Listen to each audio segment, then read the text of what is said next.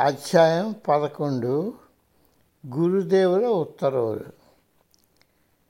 స్పష్టమైన చక్కటి ఆలోచనతో గురుదేవులు ఆసుపత్రి ఇన్స్టిట్యూట్ నిర్వహణకు కావలసిన నిధులు నా వద్ద నుండి వస్తున్నాయని అందరి మనసుల్లోనూ ఆయన గాఢంగా నాటారు.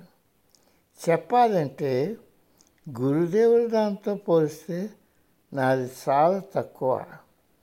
నా వ్యాపారం నా జీవితం ఆయనకు ఆయన పనుల కోసం అని బహిరంగంగా చెప్పాను చెప్తూనే ఉంటాను. ప్రజలకు ఆయన పైన ఉన్న గౌరవం నా పట్ల కూడా చాలా చూపాలని ఆయన నా చుట్టూ ఒక ప్రత్యేకతను కల్పించారు. దానికి తోడు ఆయన మీరాపైన పిల్లలపైన చూపుతున్న శ్రద్ధ అవ్యాజ ప్రేమ నాకు ఒక ప్రత్యేకతను గౌరవాన్ని తెచ్చిపెట్టాయి నాకు ఒక ప్రత్యేకత రాజకీయాలకు అతీతం అన్న భావన అందరూ గాఢంగా నాటుకునేటట్టు చేశారు. ఆయన వద్ద నుండి హెచ్హెచ్సి నుండి నాకేమీ అవసరం లేదన్న భావం గురుదేవుడు స్పష్టంగా తెలియజేశారు. ఇప్పటి వరకు కూడా నాకు ఇది చాలా సహాయపడింది. ఇప్పుడు ఇన్స్టిట్యూట్ వ్యక్తులు నా మాటను శిస్సావించాలనుకున్నప్పుడు ఆయన అన్నంత ప్రత్యేకతతో చూశారో కారణం తెలిసిపోతుంది. ఆయన మొదటి రోజు నుండే ఆయన వద్ద నుండి ఎవరు హెచ్ఐస్టీ బాధ్యత తీసుకునే వ్యక్తులు ఉండాలో నిర్ణయించి దానికి తగ్గట్టు వ్యూహాలు రచించారు.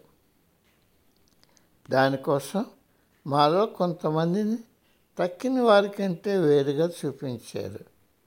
అప్పుడు ఆయన దేహం వదిలినప్పుడు పాలనా వ్యవహారాలు చూడటం సులభమైపోతుంది.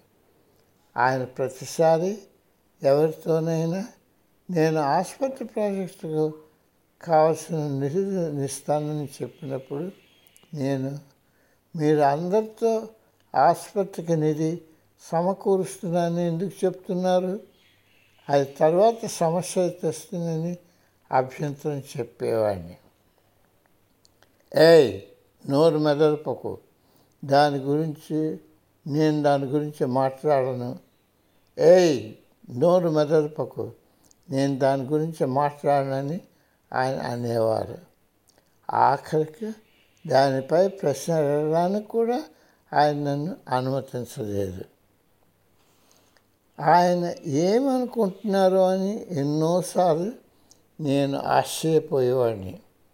ఇప్పుడు హెచ్ఏఎస్టీపై తమకు హక్కు ఉందంటూ వాదించడాలు న్యాయపరమైన చర్యలు నడిపిస్తున్నప్పుడు ఆయన అలాగ ఎందుకు చేశారో నాకు అవగతమయ్యింది. ఆఖరకు ఆయన ట్రస్ట్ నిధినంతా నా పేరులో పెట్టాలని నేను అది నిర్వహించాలని రాయడానికి పూనుకున్నారు.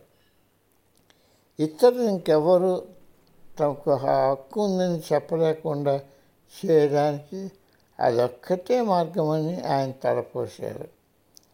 దాని ట్రస్ట్ నిధిగా వదిలివేస్తే సమస్యలకు దారి తీయవచ్చని ఆయన భావించారు.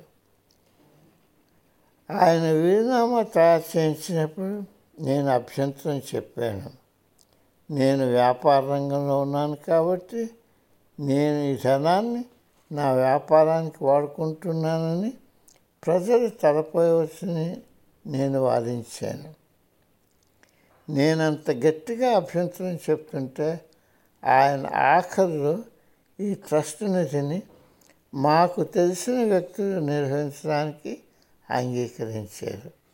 కానీ నన్ను ఆ ప్రెసిడెన్షియల్ బోర్డుకి అధ్యక్షుడిగా ఉండాలని పట్టుబట్టారు. సమయాభావంతో నేను అది చేయగలనా అని తటపటాయించాను. నేను క్యాంపస్లో ఉండను కాబట్టి నిర్ణయాలన్నీ కలిసి తీసుకునేటట్టు నలుగురు సభ్యులు గల ప్రెసిడెన్షియల్ బాడీని తను దేహం వెళ్ళినాడే వారం రోజుల ముందు ఆయన ఏర్పాటు చేసేదని నాకు తెలుపబడింది